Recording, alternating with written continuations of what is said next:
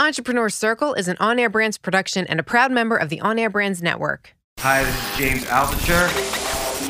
Thank you for listening to Eric Cabral's Entrepreneur Circle.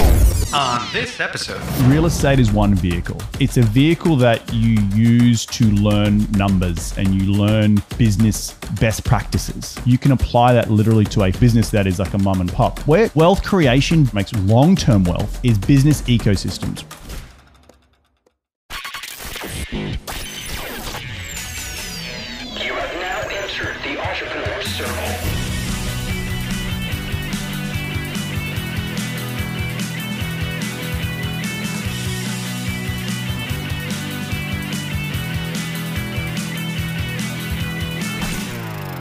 Hey there, folks.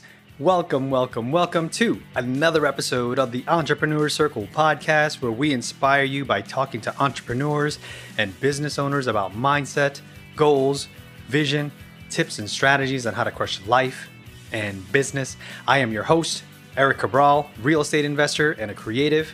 I've been in the creative industry for over 20 years, got my start in New York City as a junior art director, and made my way up the corporate ladder to become the creative director at the #1 pharma company in the world. That was until I decided to hang up my corporate hat and start my own creative agency called On Air Brands, where we broadcast your brand and your message using social media and live stream events. Hit us up at info@onairbrands.com to learn more. Also, like, subscribe, and share this podcast on social. We greatly appreciate you for it. And also don't hesitate to send us any feedback that you may have, because we always love hearing from you. Before we jump into the show, I'd like to share what some of our sponsors, partners, and friends of the show have to offer you. Hey there, entrepreneurs. Eric Cabral here, founder of On Air Brands and host of the Entrepreneur Circle and Capital Hacking. I wanted to share something truly unique with you that we've created called Pod Max, which is an amazing opportunity to connect you with major podcasts to help you share your fascinating stories with their communities. This unique invitation-only event includes interviews with you on top-rated business podcasts all in one day. It also provides a unique networking opportunity with high-performance guests and thought leaders who are authors, coaches and consultants, investors, speakers, executives, you name it. These are the type of people that you need to be around. We also provide industry expert keynotes to hit our stage to share insights on podcasting, investing, marketing to help you take things to the next level. And the cool thing about PodMax is that it has a multimedia agency engine behind it with On Air Brands to provide social media promotions before and after the event to share your brand new shows with your network. So hit the apply now button at podmax.co, and I hope to see you at the next PodMax event. Welcome back, folks, and thank you so much for tuning in and listening to the Entrepreneur Circle. I got an amazing dude here, our brother from down under, Reed Goossens. Welcome to the show, man. G'day, mate. Thanks for having me on the show. Yeah, it's been an absolute pleasure knowing you. We got to chat on your show not too long ago, but let me give a quick primer to the audience, and then we'll jump into your story. So Reed Goossens is an investor.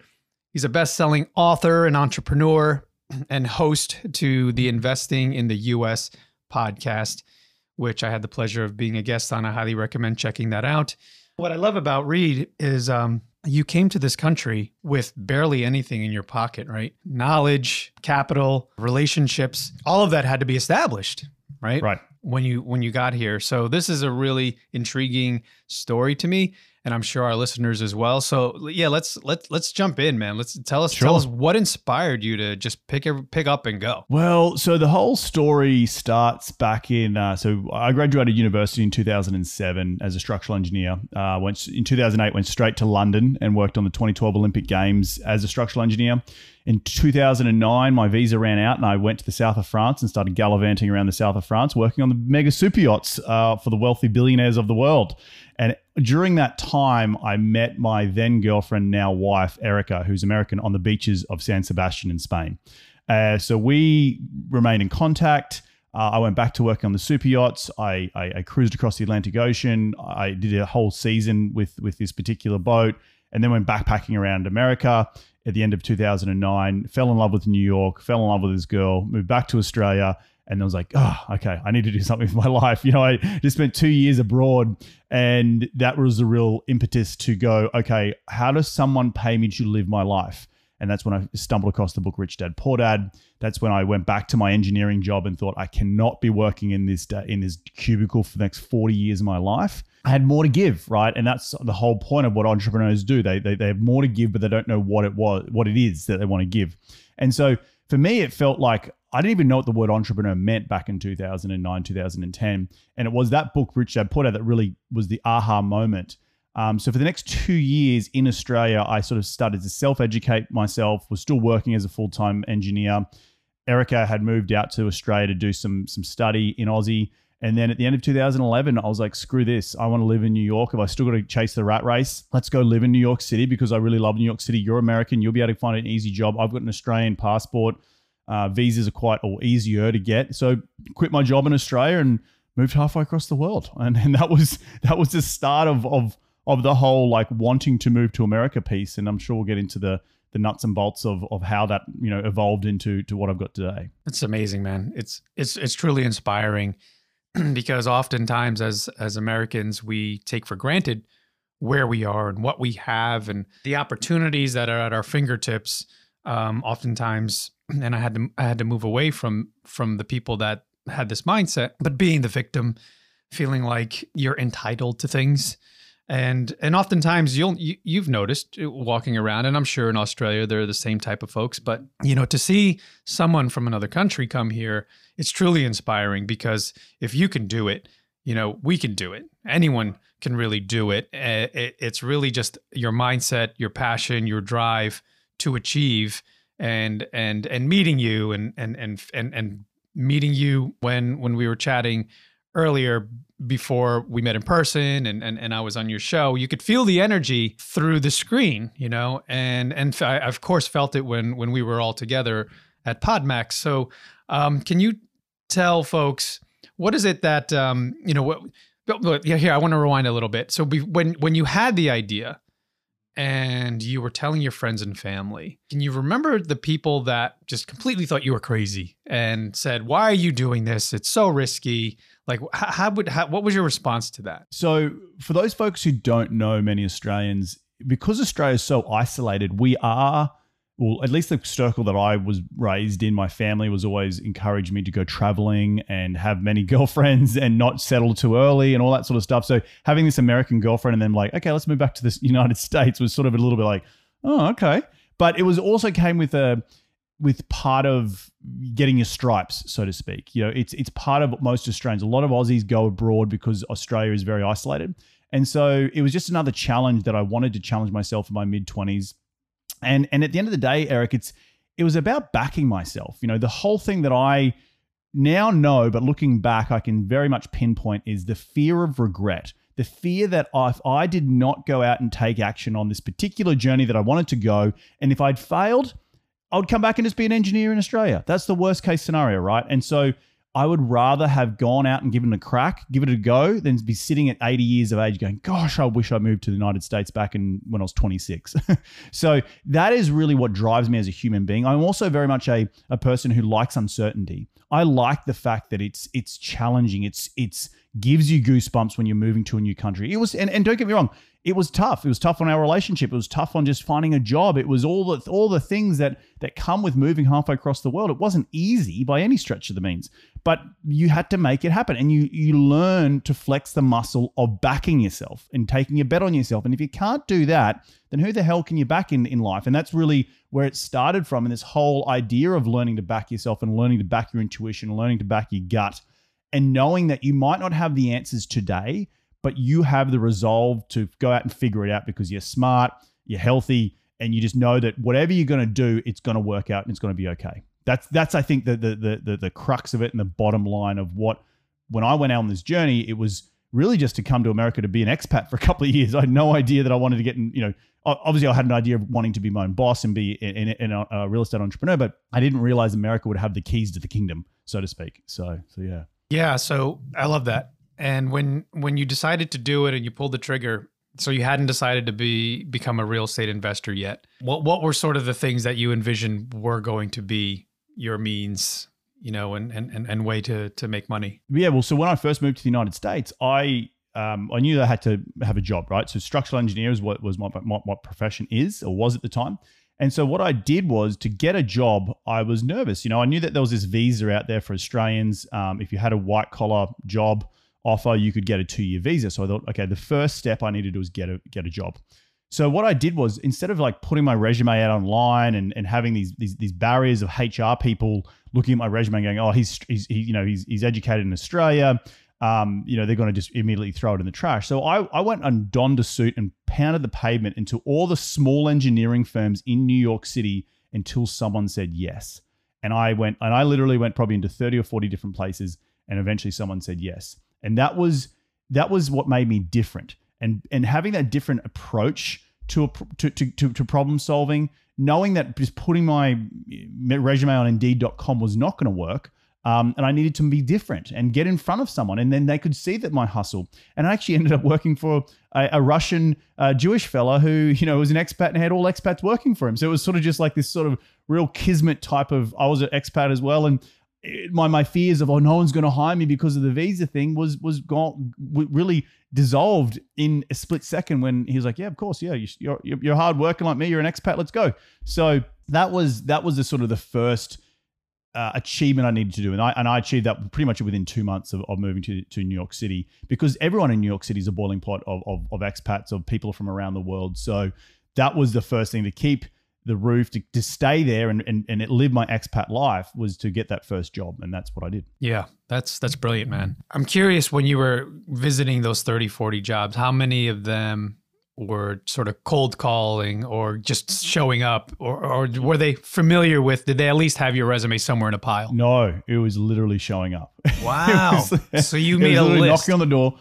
And here's the other thing, because if you know New York City, or if you listen to know New York City, some buildings have that security on the first level, and so getting past that, there was a lot of no's just at that level, right? So you had to sort of, oh, I've got a meeting with so and so. It's like, who you got a meeting with? You don't have a meeting. And some of them were really nice and were just like, look, I know what you're trying to do, but I can't let you up. And so then I learned not to go. If it had a big, near, you know, like 42nd Street type of address, I wouldn't go to that type. Or it's on the 52nd floor, I know there'd be security, so I'd have to go to some smaller engineering joints. And eventually got the job. So, or wow, got a job. So that's amazing. Yeah. That's amazing. That's gold right there. I mean, if we just stop recording, you know, folks, pay attention to what Reed did there, because he showed up, regardless of what the outcome was going to be. And to me, it's always, and my business partner, Josh McCallum, often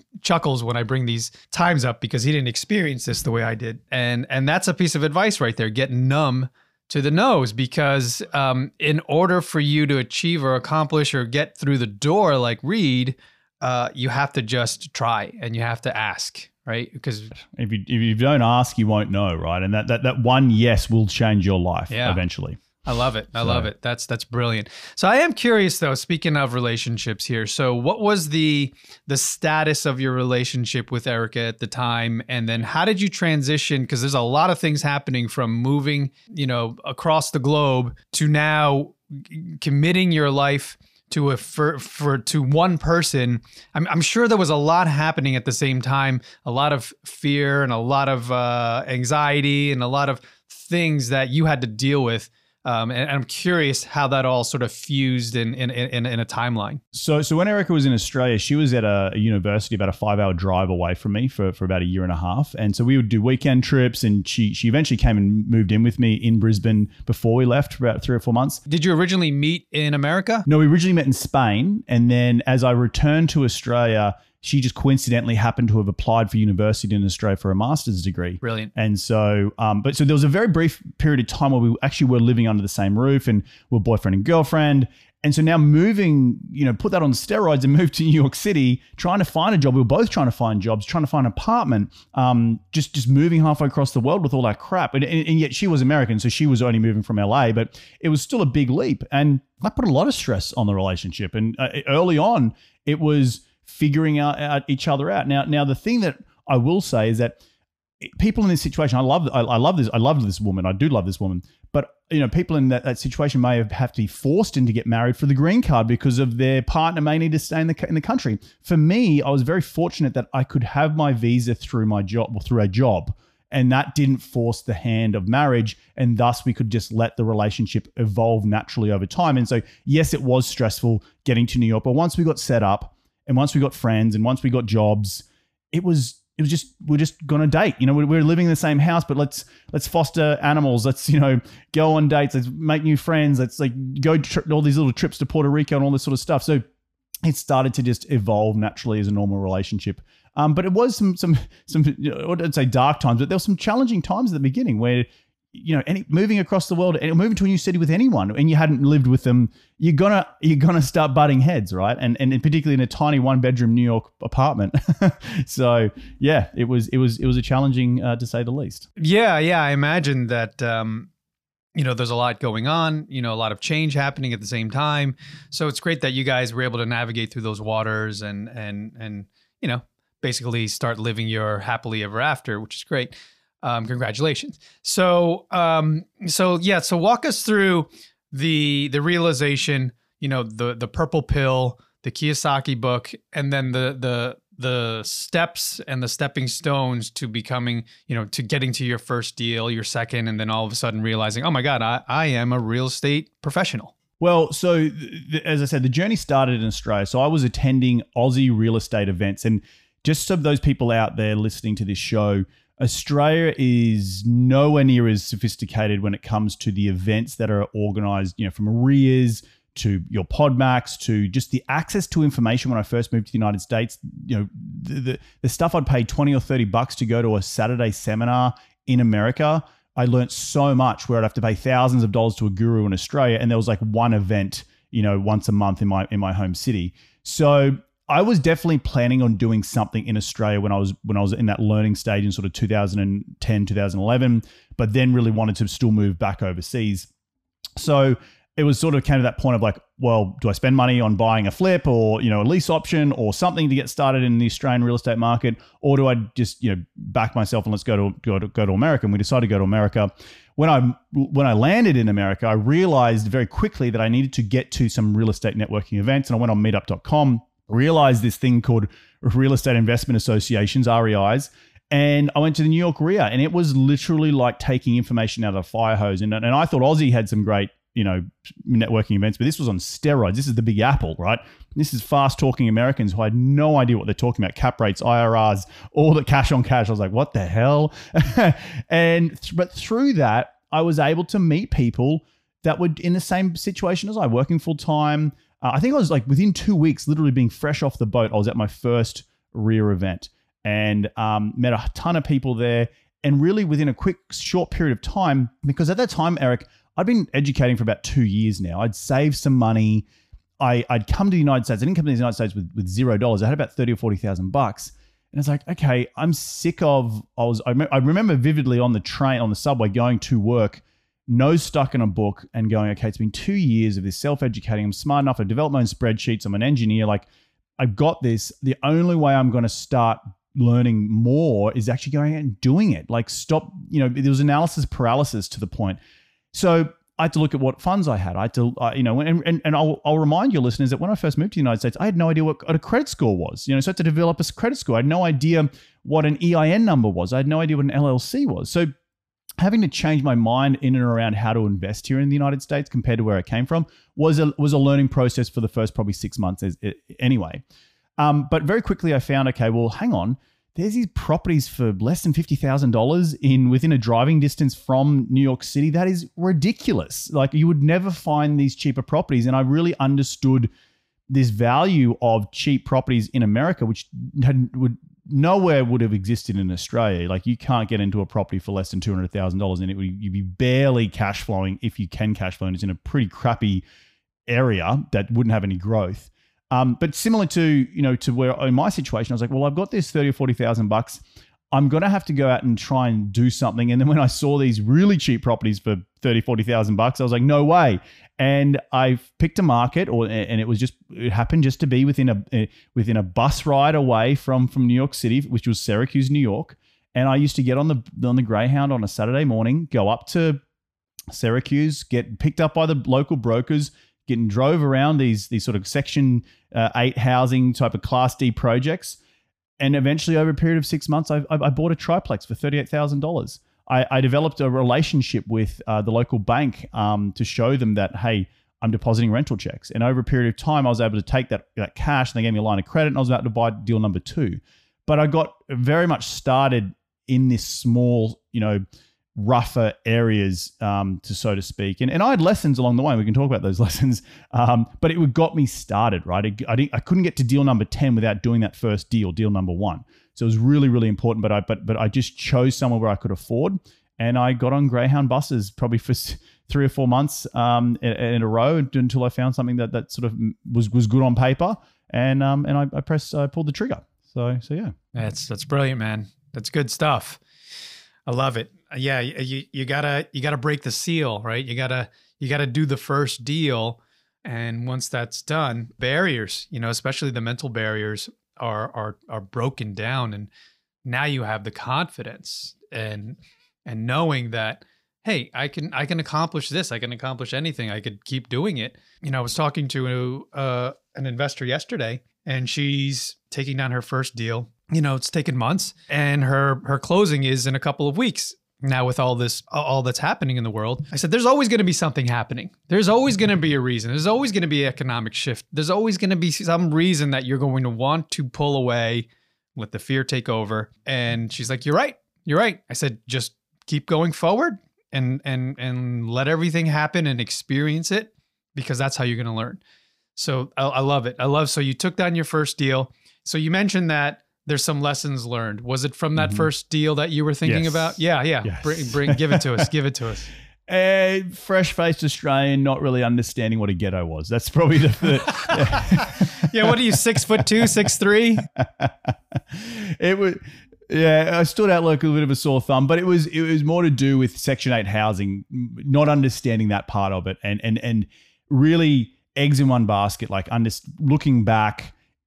For anyone who's looking to get involved in cheaper properties, that you can make money. You just maybe need to buy more than one. And I had all sort of that one property, and then we had a drive-by shooting because one of the sons of the tenant was in a gang. It was a whole thing, but it really made me look. For the first 6 months, it was great. It was cash flowing, but then it was a cap rate of a 12 or a 13%. I now understand why it was a cap rate of a 12 or 13%. It was never going to appreciate, but it got me going, and that was where. Having these sort of skins on your knees to get started, I was willing to risk my own money in order to do that. And that was, I think, the most important thing. And it was my money in the deal. It was only my money, and I was willing to put it at risk. And it wasn't at risk ever. It was just that I had to learn a few things along the way, like property management. How am I going to attract right property managers when they're only making 7% on, $1,000 a month? Like it's this sort of understanding of how to make money in these sort of lesser neighborhoods, Class D neighborhoods. But it got me into deal number two, and that deal number two got me into a flip deal in Philadelphia, and that got me into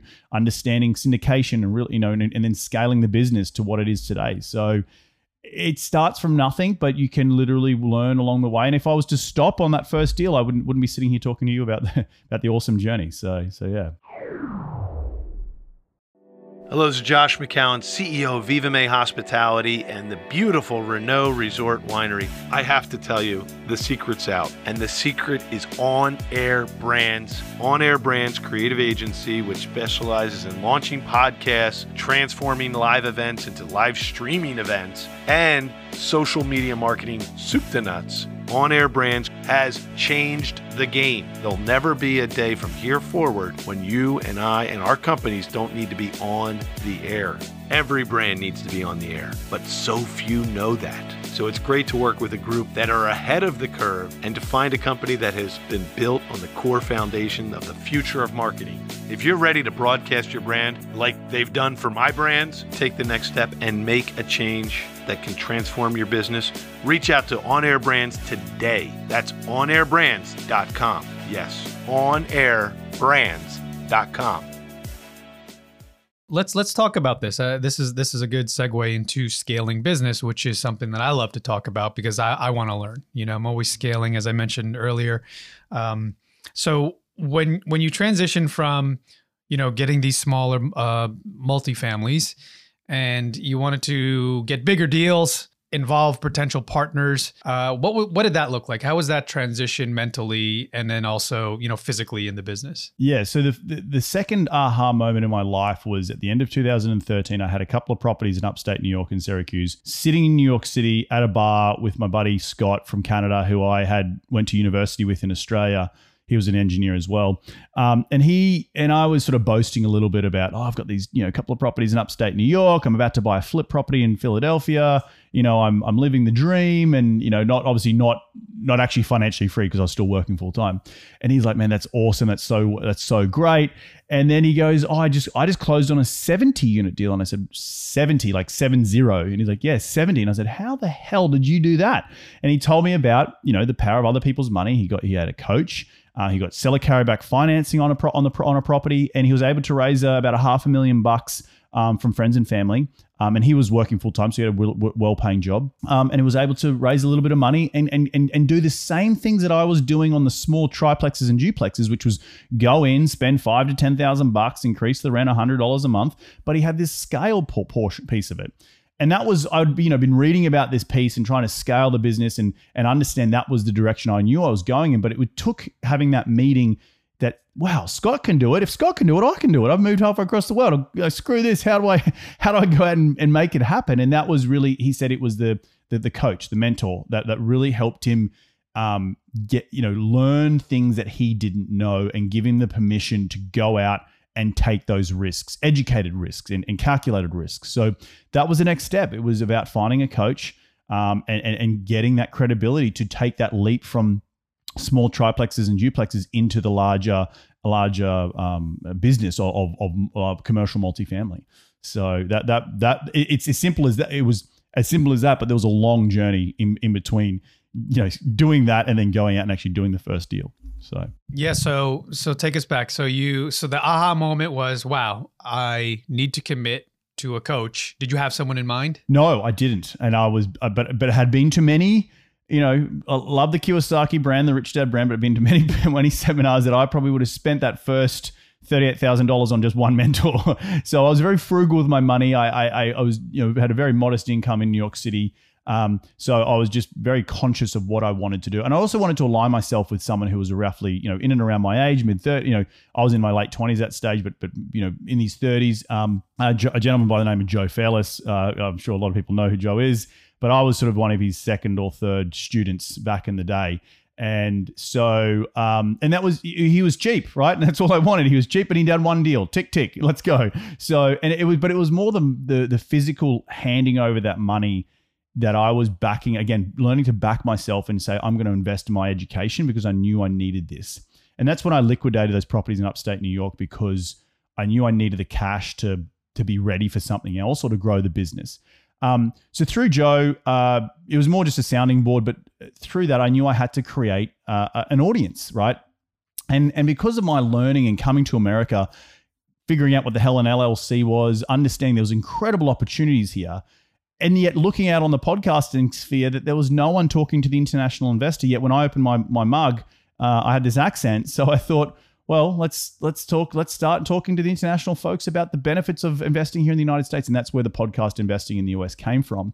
And it was really niching at the beginning to only speaking to international folks. And over the last 4.5 years, it's pivoted. But at the beginning it was, and again, I'm an engineer, I'm a black and white brain type of guy. And I had no gray and I had no idea about this podcast thing, putting myself out there, interviewing folks. I think Joe was like my first interviewee, but he was a guy that was sort of giving me the permission to go out and do it. And from there it scaled and I was able to attract an audience. And through that, I was able to partner with him on some of his deals. And through that, I was able to get the confidence to go out and start raising capital from investors. And then this is happening over a long period of time. Don't get me wrong, it didn't just happen overnight. At the same time, from a professional point of view, I made a pivot, a mental pivot that I've had to stay in the workforce for a longer period of time because I had the visa issues. I didn't have a green card at the time and I needed to keep, you know, food on the table. You know, but it was trying to find the highest paying corporate job that I had the least amount of time pressures to. So I pivoted into working for a developer in LA. At this point, we'd made the transition back to LA in early 2014.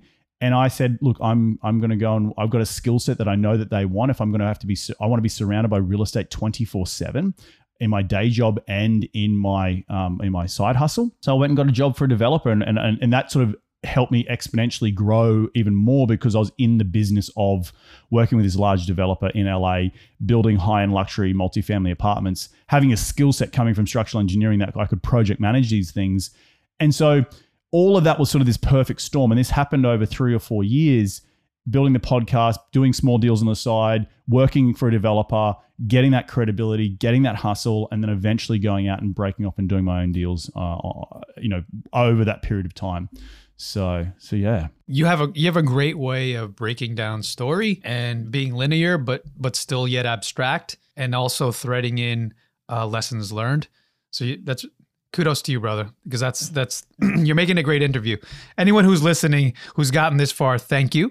And also you're gaining a ton because Reed Goossens is a brilliant mind with a ton of experience that we can all learn lessons from. And I highly recommend you jump into his book, whether you're from the U.S. or not. Investing in the U.S.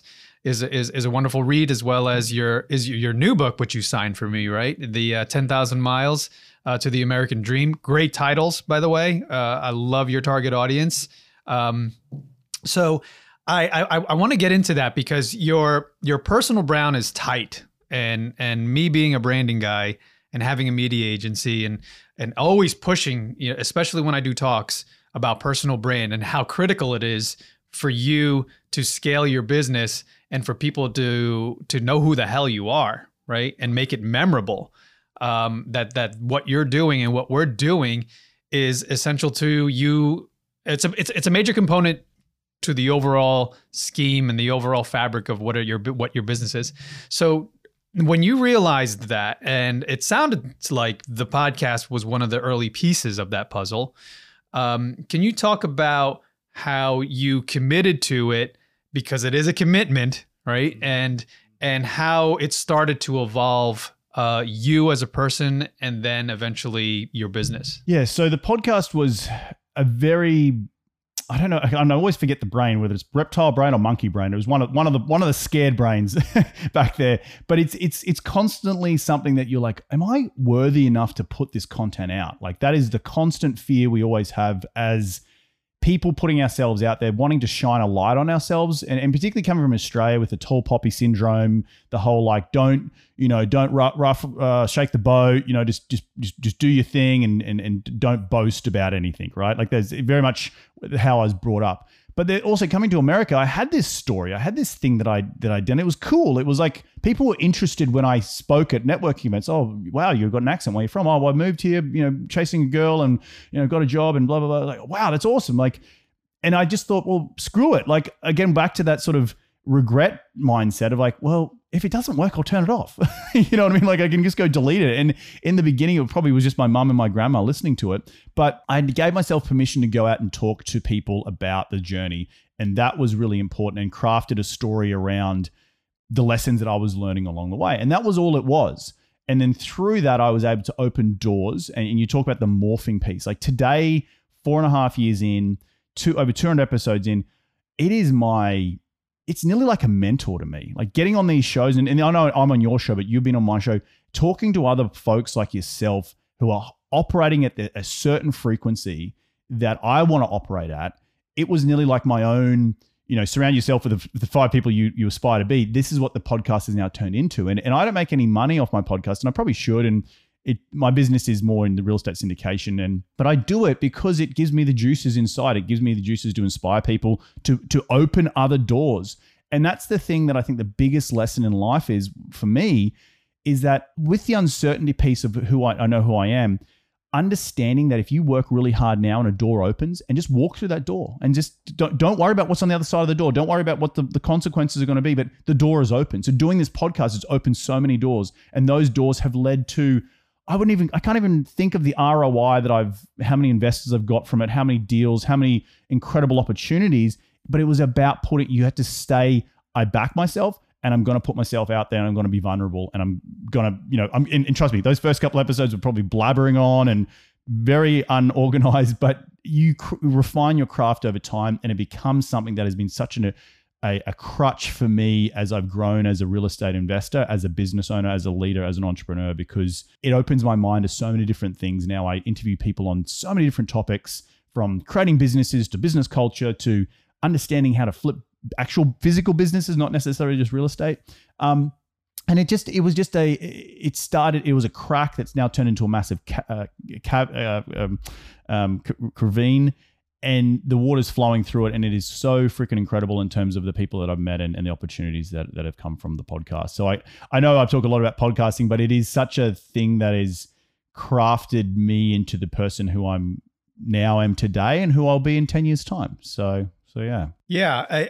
I love everything you said. 100% agree with all of that. I mean, there's so many rabbit holes I can go down in terms of what you said there.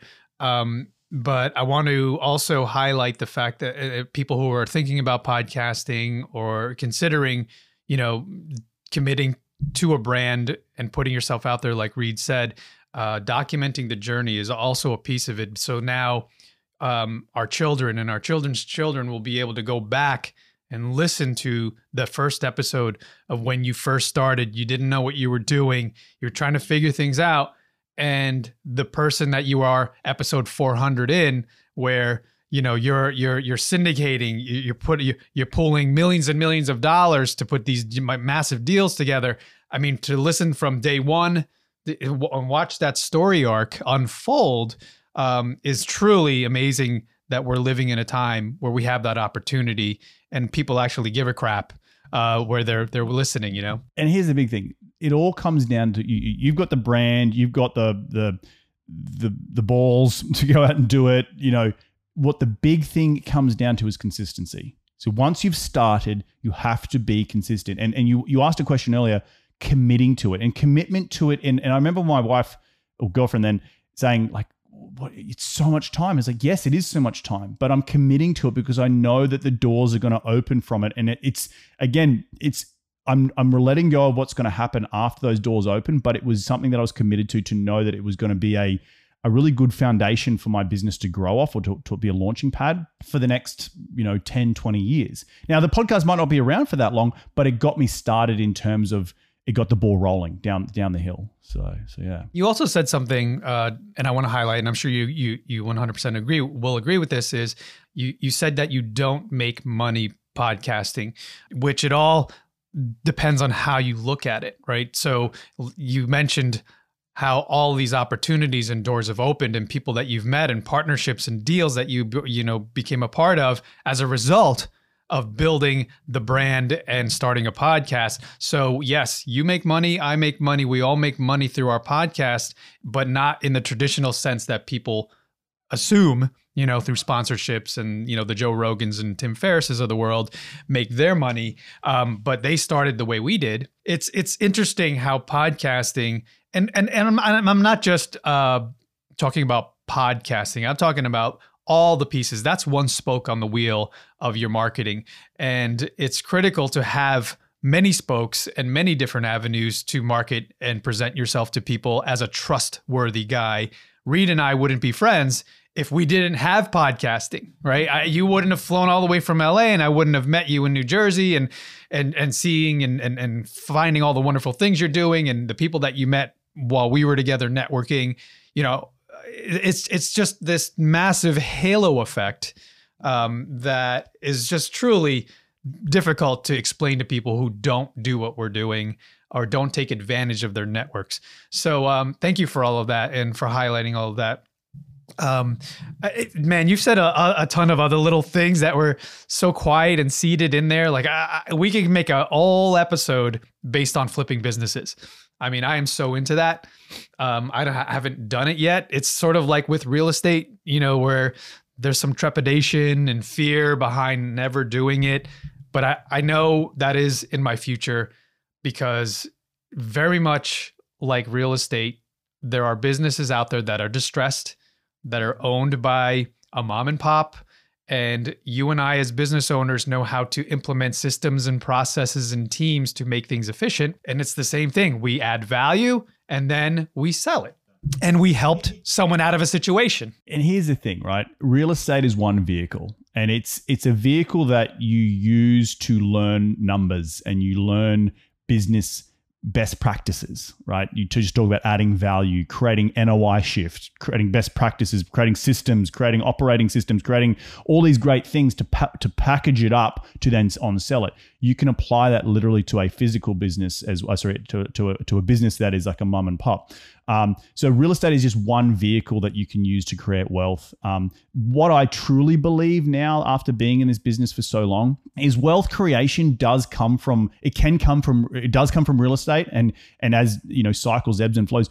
But where it truly makes sense and where it makes long-term wealth is business ecosystems, where you've created a business, whether it be from podcasting into real estate investors, into an actual real estate business, into a property management business, into a construction management business, and they all feed on one another. That is where I truly, truly believe long-term wealth is created, because you're not relying upon acquiring deals, which is one leg or one spoke of the wheel. You have all these other ancillary income profit centers that can keep you going. And it just all of a sudden, that snowball effect, well, one feeds the other and it's going to keep feeding one another and just goes on. You can step back and, well, I've created an ecosystem now of businesses and my job's done. You know what I mean? Or not done, but you've created something. And that's where it's really important to understand business ecosystems are super important to any business, not just real estate investing. And we speak about podcasting here and books and personal brand, but that is just one part of the ecosystem that feeds into the other parts. Yeah, that's beautiful. Thanks for highlighting that. Because you can either do that by design, which is difficult because you need to look at the 30,000 foot level and sort of to map that out. Or you could do sort of what happened to me. It happened organically, because as you build business, what happens is people start to recognize and come in to help. And then the market starts to ask for more things as a result of what you're doing, saying, hey, Reed, I didn't realize, you did X, Y, Z. You're doing it for your business, but you're not thinking about productizing and packaging it up for someone. You're like, okay, I'll help you out. And then all of a sudden, helping someone out becomes a business. And then it's a beautiful thing when you start to do it and you realize, wow, this business ecosystem, as you called it, is powerful, because you're helping more people. It allows us to help more people, which is ultimately the goal. Took me a long time to get there, Reed, to realize that, rising tide, lifting all boats, abundance mindset is really, really the secret that people talk about. And trust me, Eric, I did not design them. I'm exactly the same way. It's organic growth that you look at someone else and, okay, I think the only skill set that I really have is the ability to observe someone and say, okay, what skills can I take from them and put into my own business to create this ecosystem?